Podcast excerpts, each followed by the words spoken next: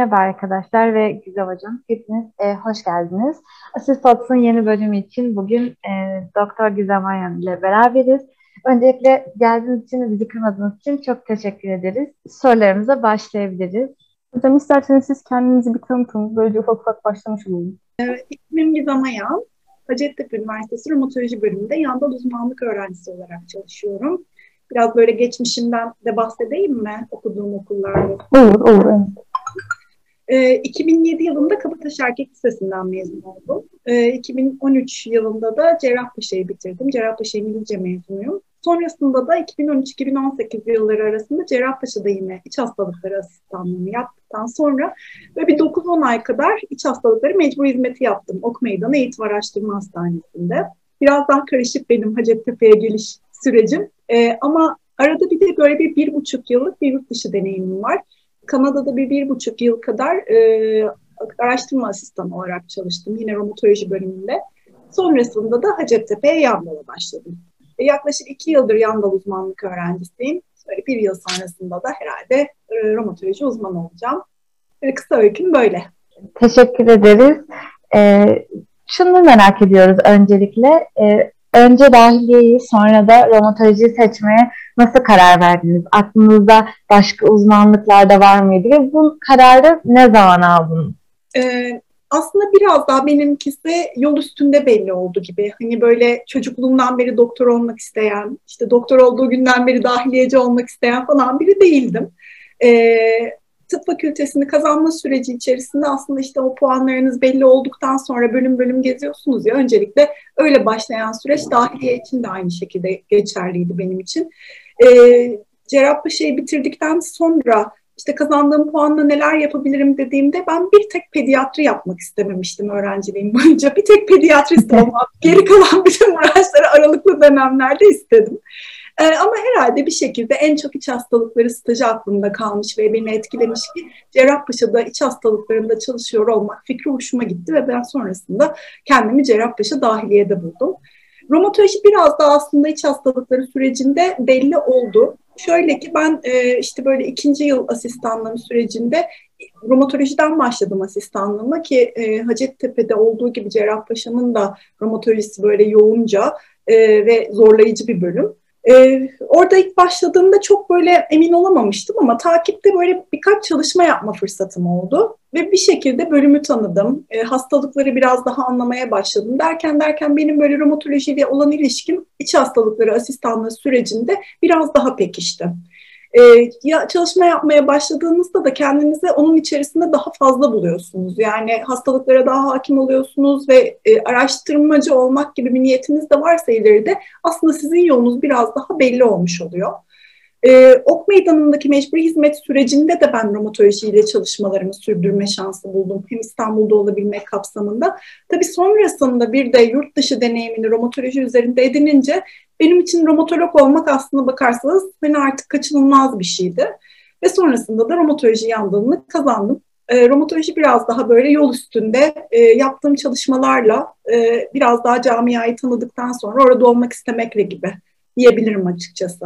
Hocam neden Hacettepe romatoloji? Ee, şöyle aslında ben Hacettepe'nin e, romatolojinin böyle Anadolu romatoloji günleri vardır. Çok güzeldir o toplantılar. Asistanlığımın ilk yılında gitmiştim.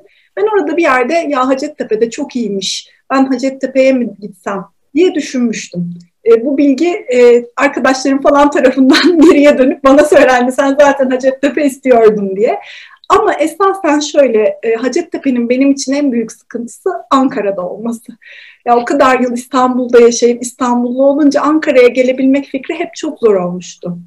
Ama Kanada'ya gittikten sonra e, İstanbul'dan böyle bir iki yıl ayrı kaldıktan sonra Ankara'ya gelmek fikri de hiç böyle hani yabancı değil hatta güzel de bir fikir oldu. Çünkü bir şekilde kendi hayatımı bayağı bir minimalize etmiştim. Ama esasen benim Hacettepe'ye gelme sebebim Kanada'da yaptığımız bir çalışmayla e, Paris'te bir toplantıda işte bir e, sunum yapma şansım oldu. E, oradan Paris'e gittiğimde yine Hacettepe Romatoloji'den Umut Karyoncu Hoca da orada bir sunum yapmak için oraya gelmişti ve biz orada tanıştık. E, benim çalışma alanım e, o dönemde psoriyatik artritti, onunla ilgili çalışan yine Türk bir hoca ile çalışıyordum. Umut Hoca da psoriyatik artritte hem Türkiye'de hem dünyada gerçekten çok tanınmış bir isim.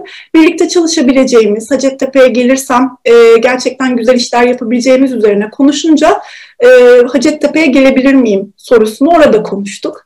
E, bir 6-7 ay sonra da yan dal sınavı açıklanınca ben tekrar Umut Hoca'yı aradım. Dedim ki ben romatolog olacağım. Sınav sonucu da iyi. Geleyim mi Hacettepe'ye? o da hocalar arasında konuşulup gel dedikleri zaman da e, ben böyle valizimi toplayıp Hacettepe romatolojiye gelmiş oldum. Çok kader, kadersel bir süreç benimkisi. evet hocam gerçekten öyle olmuş. Ee, şunu merak ediyoruz. Hem bu asistanlık sürecinde hem de yan dal e, sürecinde bu e, kıdem meselesi nasıl işliyor acaba? Şöyle, e, şimdi ben e, Hacettepe dahiliye kökeninden gelmediğim için size Cerrahpaşa üzerinden bahsedebileceğim ve yaşadığım farklılıkları bahsedebilirim açıkçası. Çünkü Cerrahpaşa kıdemin hiç olmadığı bir dahiliye kliniği. Ee, yani birinci yıl asistanıyla dördüncü yıl asistanının arasında büyük bir kıdem farkı yok. Ee, aynı hasta sayısına bakıyorlar ve hani açıkçası söylersem biraz kıdem olmalı. Ee, yani e, bir işi dört yıldır yapan bir insanla yeni başlayan insan arasında bir saygı çerçevesinde bir tık bir fark olmalı diye düşünmekle birlikte Hacettepe'ye geldiğimde bunun böyle ciddi bir önemli bir antite olduğunu fark ettim yani kıdem meselesine. E, hatta şöyle bir hocalarımızdan falan hani çayda dem, dahiliyede kıdem olduğunu biraz daha burada öğrendim. Ama güzel bir şey. Yani e, bir hiyerarşinin olması kesinlikle sınırları koruyarak yani mobbing sürecine varmadan saygı çerçevesinde çünkü gerçekten tıbbın ben e, böyle biraz usta çırak ilişkisine dayandığını düşünüyorum. Tabii ki kitaplar vesaire çok önemli. Okumamız lazım ama klinik tecrübeyi üstlerimizden öğrenebilmek çok kıymetli. E, ben hani fel olduğum döneminde kıdemlilerimden öğrenebilmek için elimden geleni yaptım. Aynı şekilde öyle bir kıdemli olmaya çalışıyorum. Ama tabii şöyle de bir gerçek var. Siz birine bir şey öğretiyorsanız böyle bir saygı bekliyorsunuz herhalde. Hacettepe'deki o e, belli sınırları aşmadığı sürece kıdemin iyi bir şey olduğunu düşünüyorum ben. Aslında biraz bahsetmiş olduk ama yine de soralım. Yani bu asistanlık süreci ya da kendi uzmanlık süreci ilerledikçe sorumluluklar ya da işte çalışma saatleri olabilir. Nasıl bir değişim gerçekleşiyor? E, asistanlığım süresince e, nasıl diyeyim açıkçası çok değişmedi benim Cerrahpaşa'da. E, çünkü dediğim gibi birinci yılla dördüncü yıl arasında bir kıdem farkı yoktu. E, bir de sorumluluğunuz artınca bu sefer gözlediğiniz veya işte e, kontrol etmeniz gereken şeylerin sayısı artıyor. İler, ileriki zamanda sizler de göreceksiniz ki aslında bakarsanız çömez olmak dünyanın en güzel şeyi. Ee, sorumluluğunuz arttıkça korkularınız artıyor. Ee, ve aslında bakarsanız işte uzmanlarım ne kadar zorlanıyormuş diyorum ben şimdi fellow olarak birilerine uzmanlık yaparken. Ee, onun getirdiği bir sorumluluk gerçekten fazla. E, ama çömezken ya da işte ne bileyim daha ilk başlardayken de angaryanız çok fazla. E, her dönemin e, kendine ait zorlukları var. Ama felolluk için söyleyecek olursam gerçekten iş yükünüz felolluk döneminde e, en azından hasta ve klinik yük açısından konuşacak olursak ilerlediğiniz, kıdem olarak ilerlediğiniz süreçte azalıyor. Ee, ama bu sefer de akademik yükünüz artıyor. Çünkü yani o asistanlığınızın süresince sizin yapmaya çalıştığınız çalışmalarınız oluyor. Artık onları yazı haline getirmeye çalışıyorsunuz. Ya da bitirmeye yakın işte sonlandırmaya e, ve mecbur hizmete gitmeden önce finalize etmek istiyorsunuz. Akademik yükünüz artıyor. Bence yük çok değişmiyor. Yükün çeşidi değişiyor diyebilirim açıkçası. E, hocam peki bir de şunu merak ediyoruz. E, nöbet sıklığınız ve bunun işte e, tatillerinizin oranı vesaire bunlar nasıl acaba? hani yük bu anlamda nasıl değişti? E, asistanlığım için konuşacak olursam, e, benim asistanlık yaptığım dönemde böyle bir 10 günün üstü falan izin almak gibi bir durum söz konusu değildi. E, o yüzden şimdi bizim yaklaşık bir 30 güne varan resmi iznimiz var Hacettepe'de ve bunu kullanabiliyoruz. Ee, ben böyle ilk defa bir 30 gün izin alacağımı öğrenince Hacettepe'ye geldikten sonra böyle bir gerçekten bir bayram havası olmuştu. Ki hani o zaten izninizin bir 5 gününde tatil yapıp geri kalan 25 gününde e, klinikte olduğu dönemde yapamadığınız akademik işlerinizi, elinizde biriken işleri tamamlayıp Belki işte hasta alımlarınızı falan tamamlamaya çalışıyorsunuz. Aslında tatil de değil ama yine de hani böyle o boş zaman ya da akademik time o böyle boş free space çok kıymetli. Ama asistanlık döneminde gerçekten 10 gün maksimum izin alabilirdik biz. Nedense böyle İstanbul ekolünde bir izin kullanamama, e, izin alınca kendini kötü hissetme gibi bir e, saçmalık var yani ama burada çok güzel rahat rahat yani iznimizi alıyoruz. İzin olduğu dönemde diğer arkadaşlarımızı kompanse ediyoruz. E, izin açısından hiçbir sıkıntı yok. E, iznin kıdemle de bir ilişkisi yok yani. Hani herkesin resmi izin hakkı uygun şekilde kullanılıyor. Peki bilimsel çalışmalarına bahsetmişken bu süreçte bilimsel çalışmalar nasıl ilerliyor genel olarak? Biraz ondan bahsedeyim. E, asistanlık dönemi itibariyle başlayacak olursam, e, asistanlık döneminde dediğim gibi bulunduğunuz kliniklerde ne bileyim işte staj yaparken ya da işte rotasyonlarınızı tamamlarken aslında bakarsanız kendinizi gözünüze bir yerler kestiriyorsunuz. Bulunduğunuz merkezin kuvvetli olduğu bilim dalları da bunun için kıymetli. Yani bir atıyorum bir üniversitenin endokrini çok daha akademiktir. Bir üniversitenin işte romatolojisi daha akademiktir. Siz asistanlık yaparken zaten ufak ufak e, sizi de onlar uygun görüyorsa, çalışkansanız ve çalışma yapabilecek bir potansiyel gösteriyorsanız e, ufak ufak siz oralardan işte veri girmekle başlıyorsunuz ya da vaka sunumu hazırlamakla başlıyorsunuz. Bu şekilde asistanlık süreci ilerliyor. Eğer şansınız varsa ve biraz da hani e, sorun yaşamıyorsanız yabancı dil üzerinde yazmak üzerine de deneyim edinme şansınız oluyor. E, fellow sürecine geçecek olursam aynı süreçler aslında fellowluk için de geçerli. Nasıl bir altyapıyla başladığınıza göre akademik sürecinizin nasıl işleyeceği biraz daha belli oluyor. Ben şanslıydım. Arada bir research fellowship dediğim bir, bir buçuk yıllık kendimi geliştirebileceğim bir zamandan geçmiştim. E, hasta almak, işte yazı yazmak, e, bunu yazıyı işte yüklemek, buna cevap yazmak gibi bir sürü şeyi deneyimleme şansım olmuştu. O yüzden ben başladığım andan itibaren birçok çalışmaya aynı anda girebilme şansına sahip oldum. Ama genel olarak süreç biraz daha vaka raporları yazmak, sonrasında veri girişleri yapmak gibi ilerliyor. Ama spesifik olarak soracağımız bir şeye cevap verememiş olabilirim. Varsa onu da cevaplarım. Teşekkür ederiz hocam. Ee, sorumuza zaten cevap vermiş oldunuz hani. Ee, söyleyemediğiniz hani ekstra söylemeniz gereken bir şey yok. Şimdi başka bir şey sormak istiyorum. Bu biraz daha böyle kişisel bir soru gibi olacak. Kendinize zaman ayırabiliyor musunuz? Gülebiliyor muyuz? Peki. e, ya bu hayatımın bu döneminde gerçekten değil. E, ama asistanlığım süresince yaptım.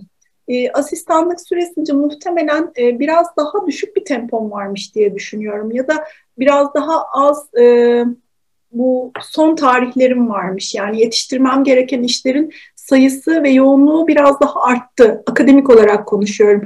Yani en azından asistanlıkta 7'de mi çıkıyorum işten? 7'den sonrası 2-3 saat benim olsun diyebiliyordum ama şimdi bu pandeminin de etkisiyle akşamları örneğin Zoom toplantıları var. Yetiştirilmesi yani böyle bir sanki bir mesai saatimiz yok da artık bütün hayatımız bir e, mesaiymiş gibi geçen bir dönem var.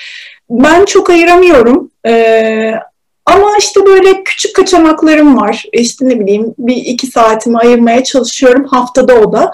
E, ama planlarımdan biri yani e, ne olursa olsun herkes bir şekilde kendine zaman ayırmalı ki e, aynı performansı ve motivasyonu sürdürebilsin. Öbür türlüsü çünkü gerçekten bir noktadan sonra zevk vermemeye başlayabilir. İlk iki sene fel olduğumda çok ayırabildiğimi söyleyemeyeceğim ama son bir yıl için umutluyum. Peki hocam hiç daha önce asistanlığı yurt dışında yapmayı düşünmüş müydünüz? Um, asistanlığı yapmayı böyle bir aklımdan geçirdim. Ee, ya yapabilir miyim vesaire derken kendimi tıpta uzmanlık sınavına hazırlanırken buldum. Ama asistanlığın süresince ya ben acaba yurt dışına gidebilir miyim diye çok düşündüm. İşte bir, bir, bir süre Almanca öğrendim. İşte bir B1 gibi bir seviyeye geldim ve böyle bir, bir buçuk ay kadar da bir Almanya'ya rotasyona gittim. Ama sonra kestiremedim yani gözüme. Çünkü Almancanın çok iyi olması gerektiği ve yeterli Almancanız yoksa e, oradaki asistanlığın biraz daha hem imkansız hem de iyi bir dil olmadan da o sürecin Almanya gibi bir ülkede zor olacağını fark edip oradan biraz daha uzaklaştım. E, sonrasında işte Kanada sürecinde orada kalır mıyım diye düşündüm. E, ama oranın da kendine has işte sınavlara baştan girmek gerekiyor, baştan asistanlık yapmak gerekiyor derken e, ben dedim efendi gibi romatolog olup Türkiye'mde devam edeyim. Ama tabii ki güzel seçenekler olabilmekle birlikte iyi düşünülmesi lazım yurt dışı seçeneğinin. Oranın da kendine ait çok fazla dezavantajı var çünkü. Hocam peki bu e, Kanada süreciniz nasıl gelişti? Bunu da baş, e, biraz anlatabilir misiniz?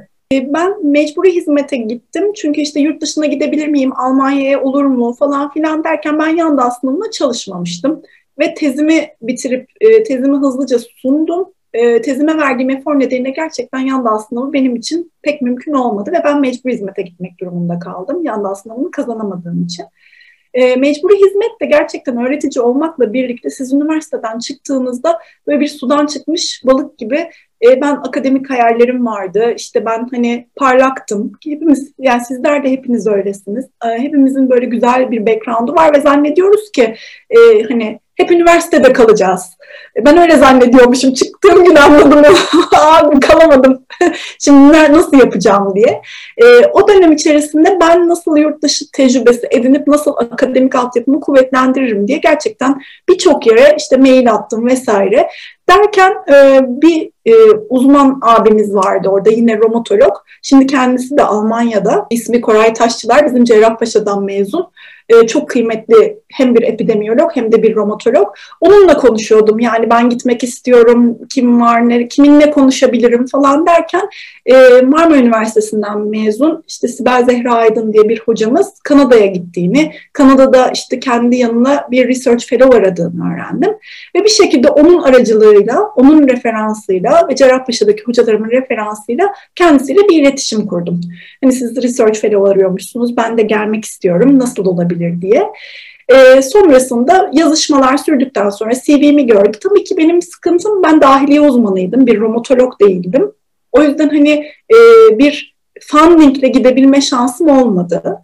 E, yani kendi imkanlarımla gidebilirdim ancak. E, o nedenle böyle bir işte arabamı vesairemi elden çıkartarak kendi maddi imkanımı sağlayarak gitmek durumunda kaldım ama istedikten sonra bir şekilde oluyor onu gördüm. Bir buçuk yılda kalabildim. Çok da şey öğrendim yani. Çok da faydalı bir süreç oldu. Hem kişisel gelişim için hem akademik açıdan. Ama genel olarak gözlemlediğim siz e, bir tanıdık, e, araya girecek, e, sizi tanıyan ve karşı tarafı tanıyan biri olmadan biraz bu işlerin zor olduğu. Hani ben çok hevesli bir öğrenciyim diye mail attığınızda çoğu dönmüyor gibi hissediyorum ben. E, o yüzden hani aklınızda olsun diyeceğim. Eğer gitmek istiyorsanız karşıda gitmek istediğinizi tanıyabilen, arada bir kontak kurabileceğiniz biri aracılığıyla bunu yapmanız faydalı olacaktır. Teşekkürler hocam. Şimdi biraz belki haddini aşan bir soru olacak ama genel olarak maaşlar ne durumda? Yani asistanlık olsun, uzmanlık olsun. Ya şöyle, e, maaşlar kötü diyebiliyor muyuz? ben şimdi Ok Meydanı'nda 3 sene önce çalışırken 8-9 bin lira falan kazanıyordum. E, şimdi de yaklaşık 10 bin lira kadar bir ücret kazanıyorum. E, asistanlığımda da bu ücretler herhalde 5, 5 bin lira falandı. 5-6 bin lira kazanıyordum. Yani 2013-2018 yılları arasında ama tabii ki yani şimdi 10 bin lira kazanıyoruz ama e, o 5 bin liralık dönemde ödediğimiz kiralar ile şimdi ödediğimiz kiralar arasında fark var. E, enflasyona uygun olarak artmıyor ama ortalama 10 bin lira civarında. Sizin akademik birçok yazınız varsa ona ek böyle bir teşvik vesaire de alabiliyorsunuz. Ama tabii ki e, dünya standartlarıyla çok da karşılaştırılabilir değil alım gücü olarak. Bir de şeylerle birlikte yani bu hani maaş derken ben onu hepsi yani bir ayda elime geçen ücret olarak söyledim. Teşekkürler hocam. Ee, şunu merak ediyoruz. İstifayı hiç düşündünüz mü? Düşündüyseniz sizi bu bölümde tutan şey ne oldu? İstifayı düşünmedim ama bazı günler bitirebilecek miyim acaba dediğim günler günler oldu. Beni bu bölümde tutan şey e, birincisi gerçekten bölümdeki hocalar. E, güzel bir aile ortamı var. Yani e, başınız sıkıştığında herkesin kapısını çalıp herkese derdinizi anlatabileceğiniz bir e, aile ortamı olduğunu söylemem mümkün. Türkiye'deki en iyi romatoloji kliniği bence. E, bunu hani böyle biraz e, egoyla da söylemeyeceğim. Yani e, gerçekten buna inanıyorum. Buna ben hani e, orada var yani başka yerde asistanken de e, Hacettepe dememin sebebi buydu. E, en iyi hem akademik olarak ilerleyebileceğiniz hem de en iyi hastayı görebileceğiniz. Hasta sayımız çok fazla ve e, görmüşsünüzdür yani hocalar hep klinikte hasta gördünüz, başınız sıkıştı, ne yapacağınızı bilmiyorsanız da her zaman e, hangi hastalıkla ilgili, her hastalıkla ilgili ilgilenen spesifik bir hocamız var. Kapısını çalıp her hastayı, her hocaya sorabiliyoruz. E, bir kere olsun e, geri çevrilmedik. Biz de aynı şekilde asistan arkadaşları geri çevirmemeye çalışıyoruz. Herhalde beni tutan şeyler bu böyle kendimi güvende hissetme duygusu. Peki ben sorayım o zaman. Daha hiç unutamadığınız bir hastanız oldu mu? Böyle çok değişik. Hiç unutamadığım birkaç hastam var aslında. Ee, bir tanesini kaybettik. Ee, çok değişikti gerçekten. Ee, nedenini de bulamadan kaybettik. Gerçekten romatolojinin böyle zorlu hastaları oluyor. Elimizden geleni yapsak bile bir akut batkiyari hastasıydı. Ee, ve bir şekilde e, çözemedik o hastayı. Ee, bir tanesi de hala takibimde olan bir kadın. O da böyle zorlu bir nörolojik tutulumu olan Behçet hastası. Ee, çok uğraştım onun için yani hani hasta o kadar tedavi olmak istemiyordu ve ben onu böyle o kadar yakasından tutup tedavi edeceğim seni diye öyle her ay Uşak'tan geliyor vesaire tedavi ediyoruz. Sonrasında ciddi bir nörolojik hata oldu. Yoğun bakımda yattı ve zorlu tedavilerle tekrar e, toparlayıp şimdi evine kadar gidip aralıklı ayaktan gelip tedavisini almaya bize uğrayan bir hasta. E, en azından romatoloji pratiğim için e, unutamadığım iki hastam bu. Teşekkürler hocam. Ee, bizim için tavsiyeleriniz var mı? Son olarak bunu öğrenmek istiyoruz. Çok, çok ama çok e, kıymetlisiniz. Bunu hiç unutmayın. E, çok zor günler de geçireceksinizdir e, hani ben bu kadar çalıştım, çabaladım bunun için mi dediğiniz asistanlık günleriniz, belki felolluk, belki uzmanlık günleriniz olacak. Bu bir şekilde istemeden de olsa kendi e, eş kıdemlilerinizden de olacak. İstemeden de olsa hocalarınızdan ya da hastalarınızdan da olacak. E, anlık e, yaşadıklarınız hayallerinizi hiçbir zaman engellemesin. E, hiçbir zaman kıymetinizi unutmayın e, hayallerinizden vazgeçmeyin. Güzel planlar yapın. O planların yolunda ilerleyin. Hayat bazen istemediğiniz şekilde yolu değiştirebiliyor ama e, bir planınız, bir yolunuz ve bir hedefiniz olursa e, yoldan biraz çıksanız bile o yola geri dönme şansınız oluyor diye düşünüyorum. E, ama asistanlık süreci falan insana kendisine e, ben ne hayal etmiştim, şimdi neredeyim, daha fazla potansiyelim vardı ama işte burada da böyle e, bunlarla uğraşıyorum dedirtebiliyor. E, hedeflerinize ulaşabilmek için ara süreçler onlar. E, onu, onu hiç unutmayın. Yani yine o hayal ettiğiniz güzel potansiyelinizi kullanabileceğiniz dönemlere gelecek. Ama böyle arada zorlu süreçlerde olacak diye düşünüyorum. Benimki de gelmedi daha gelecek yani ben de inanıyorum. Hocam değerli tavsiyeleriniz için çok teşekkür ederiz. Ee, bizi çok mutlu ettiniz. Sorularınızı cevapladınız. Çok sağ olun. Arkadaşlar arasından bir soru sormak isteyen olursa mikrofonunu açıp konuşabilir. Ceyda sen de bir şey söylemek istersen. Bekleyin belki soru, soru, soru sormak isteyen olur. Hocam çok teşekkür ederiz bu arada. Zaman ayırdınız bize. Ben teşekkür Bizi belki biraz sıkmışız. Keyifliydi. Ben çok konuştuysam kusuruma bakmayın. Yok hocam estağfurullah. Hocam çok Her güzel oldu. O zaman bir fotoğraf çekip ayrılabiliriz. Evet. Ben aslında bir soru soracaktım ama Ha, tamam. Ee, öncelikle vakit ayırdığınız için çok teşekkür ederim hocam ben de. Ben şeyi merak ediyordum. Bu Kanada'ya research için gittiğinizi söylemiştiniz.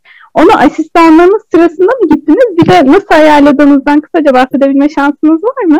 Tabii ki. Ben e, mecburi hizmet yaparken e, gittim. Mecburi hizmetimin 9. ayında böyle bir Sağlık Bakanlığı izniyle gittim e, aslında gerçekten çok mümkün olur mu diye herkesin e, düşüneceği bir şey. Mecburi hizmette bir başhekim, bir e, uzmanını gerçekten yurt dışına eğitime gönderiyor. Şanslıydım hani e, kendi CV'mi vesaireyi başhekimle konuştuğumda Sağlık Bakanlığı'ndan iki yıl e, eğitim izni alabilmem için gerçekten yardımcı oldu. Ve mecburi hizmetim sırasında gittim. Dahiliye uzmanı olarak. E, nasıl ayarladığım kısmı ise Dediğim gibi daha önceden e, bir tanıyan yine romatolog bir e, birlikte çalıştığımız uzman abimizin aracılığıyla e, kendisinin yani orada bir research fellow arayan bir hoca olduğunu öğrendikten sonra onun referansıyla bir şekilde başvurdum. Telefon konuşması yaptım ama böyle official bir başvuru olmadı. Yani daha çok yüz yüze bir görüşme yaptık. O beni tanıdı, neler yaptığımı öğrendi ve neler yapabileceğimi öğrendi. Sonrasındaki zaten hani kağıt işi onu üniversiteyle hallediyorsunuz ama ben gerçekten yani bir gün bir öğle yemeğinde e, ben de gitmek istiyorum dediğim sırada böyle bir konuşmayı yapıp öyle başvurmuştum. Anladım. Çok teşekkürler. Rica ederim. Biz de tekrardan teşekkür ediyoruz hocam. Görüşmek üzere.